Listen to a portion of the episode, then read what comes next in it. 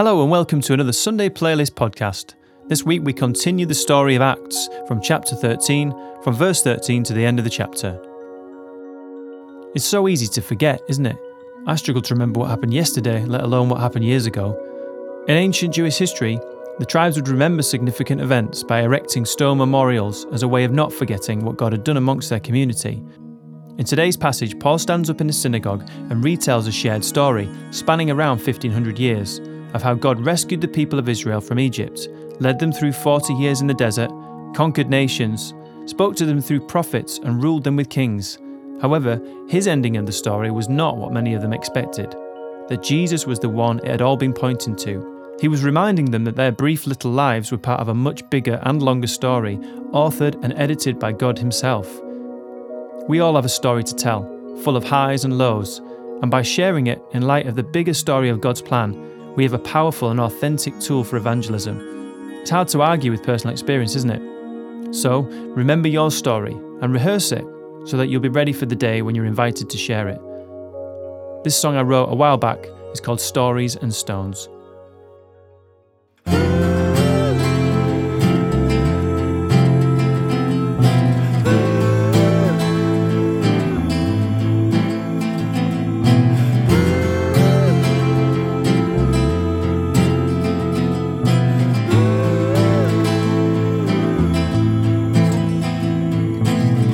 How you remember your trial, a way to mark every mile,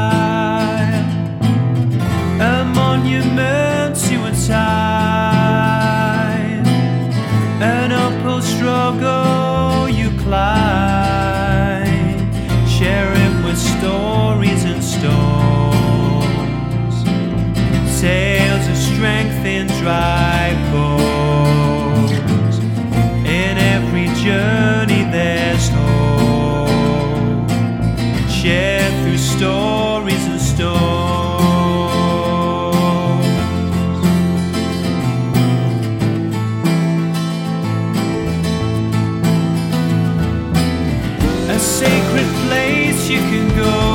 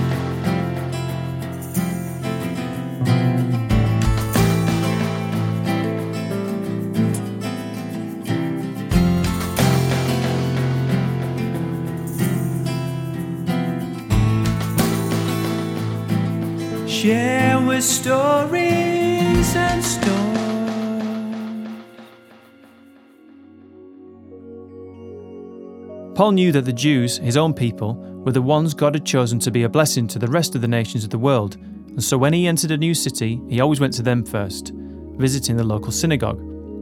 In verse 32 of chapter 13, he says, We tell you good news. What God promised our fathers, He has fulfilled for us, their children, by raising up Jesus. He wanted them to know that they were living in the fulfillment of God's ancient promises. But, as we see towards the end of this passage, and like lots of their stubborn and wayward ancestors, many rejected Paul's message. Then Paul and Barnabas answered them boldly We had to speak the word of God to you first. Since you reject it, and do not consider yourselves worthy of eternal life, ouch, we now turn to the Gentiles. It's because of people like Paul that people like me have inherited the promises of God. He'll later write to the Roman church that us non Jews have been grafted onto the vine. We're not natural offspring, but God has gone to great lengths to include us in. We are now children of the promise, as Kristyn Getty sings in my next song, written by Stuart Townend. In it, he gives us an overview of God's big story and reminds us that it is by faith that we're saved and that by that same faith we're called to go to the lost. This is By Faith by Stuart Townend.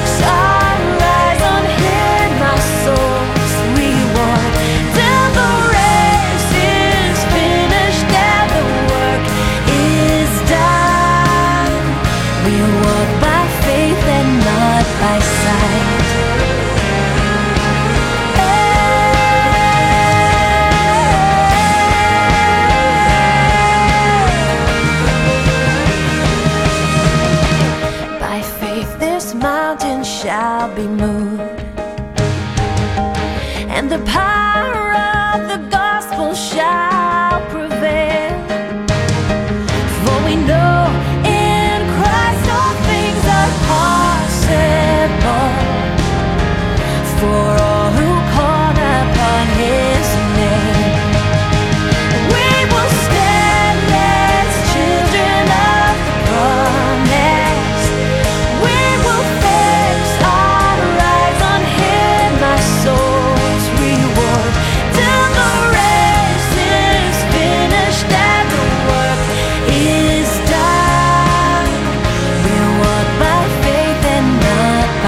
side.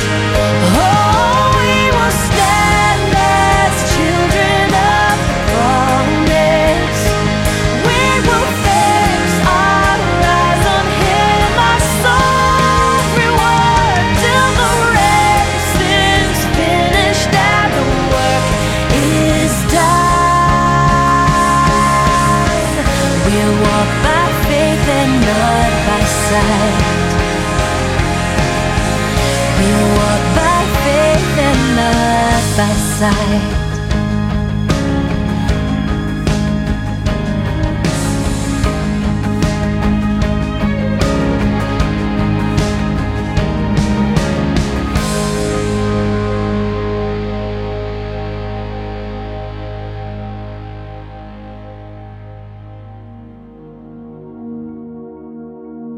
had a captive audience who were desperate to hear more about Jesus, so much so that they invited him back to preach again the following week, something that doesn't happen to most preachers. But there are also those who refuse to listen. They preferred to stick to what they knew, their convictions, their traditions, and way of life. They didn't think they needed this Jesus character in their life. My next song by Keith Green asks the question How can people live without Jesus? It's a good question. He offers up some possible answers. Maybe they don't understand him. Maybe they just haven't heard. Or maybe we're not doing all we can to live up to his holy word. Ouch. Whatever people's reasons for not having faith, may it not be because we've been too scared or too selfish to share it. May it not be because we're such a bad example that people look at us and think, by the looks of your life, I think I'll take my chances without Jesus. In a live version of the song, Keith sings for about four minutes and then spends longer than that telling the audience to go and buy plane tickets so they can go and preach the gospel all over the world. He was that kind of guy, direct and desperate, to remind the church that it was their job to bear witness to Jesus. Nobody took this more seriously than Paul himself, as we see in the book of Acts. He was willing to go to the ends of the earth to make sure everyone got a chance to respond to Jesus' great invitation, and so should we. Just don't send me somewhere even colder and rainier than England, please, Lord. This next song by Keith Green is called How Can They Live Without Jesus?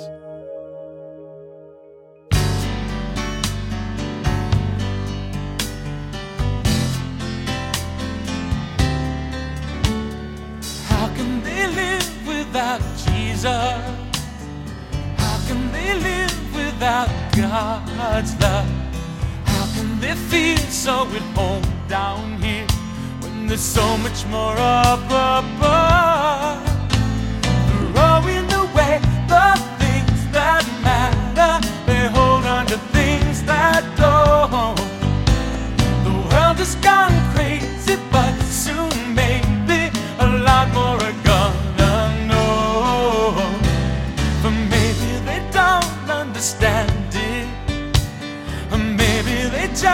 Haven't heard, or maybe we're not doing all we can, living up to His holy word.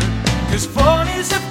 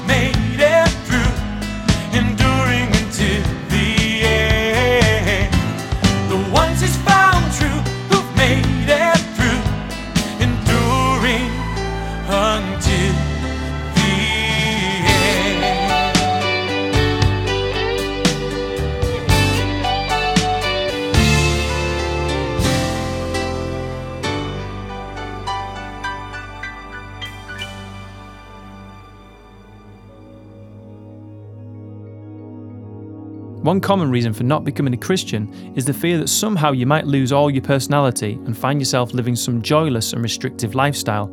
That doesn't sound very attractive, does it? I think all of us would reject that.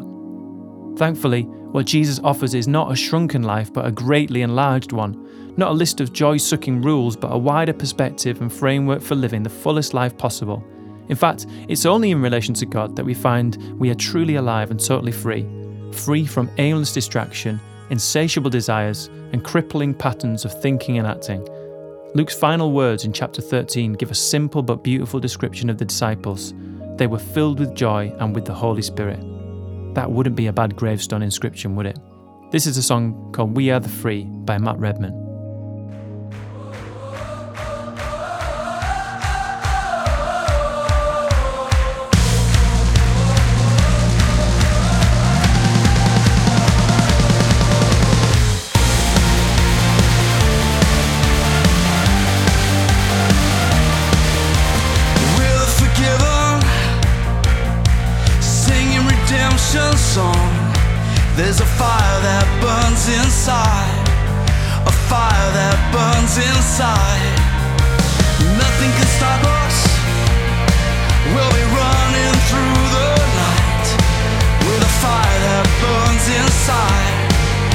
fire.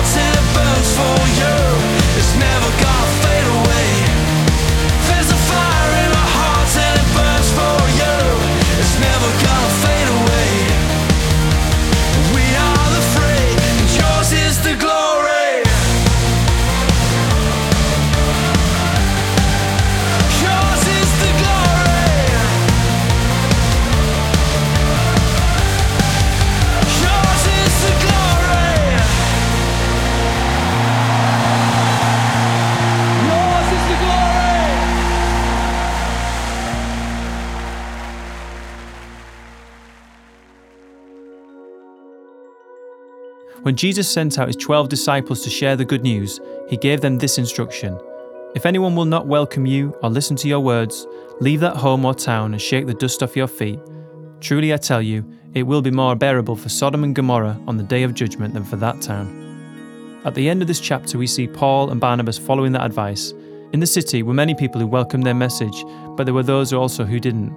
Those people stirred up such persecution against Paul and Barnabas that they were forced to leave the region so they shook the dust from their feet in protest against them and went to Iconium. This physical act of shaking off their shoes was a sign that they were not going to be intimidated by those who would oppose them. They had preached the gospel to all who had ears to hear, and to those who didn't, well, their judgment was on their own heads. Paul and Barnabas had done their job. It's a reminder to me that as much as we all have people we long to give their lives to Jesus, our responsibility is to tell them, as authentically and as clearly as we can. The rest is up to them and God. As Paul reminds his audience in Pisidian Antioch of the words of an Old Testament warning from Habakkuk, there will always be people who stubbornly refuse to believe, no matter how well we present the truth and how many miracles we show them. Paul and Barnabas may have been run out of town, but it didn't stop them pressing on to the next city to do the same again. In my final song today, Bob Dylan sings, Many try to stop me, shake me up in my mind, say, Prove to me that He is Lord, show me a sign. What kind of sign they need when it all comes from within, when what's lost has been found, what's to come has already been? Shake the dust off your feet, don't look back. Nothing now can hold you down, nothing that you lack. This is Pressing On by Bob Dylan.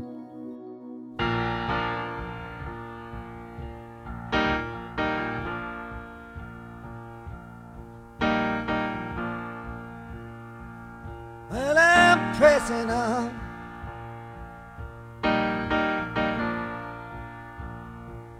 Yes, I'm pressing on.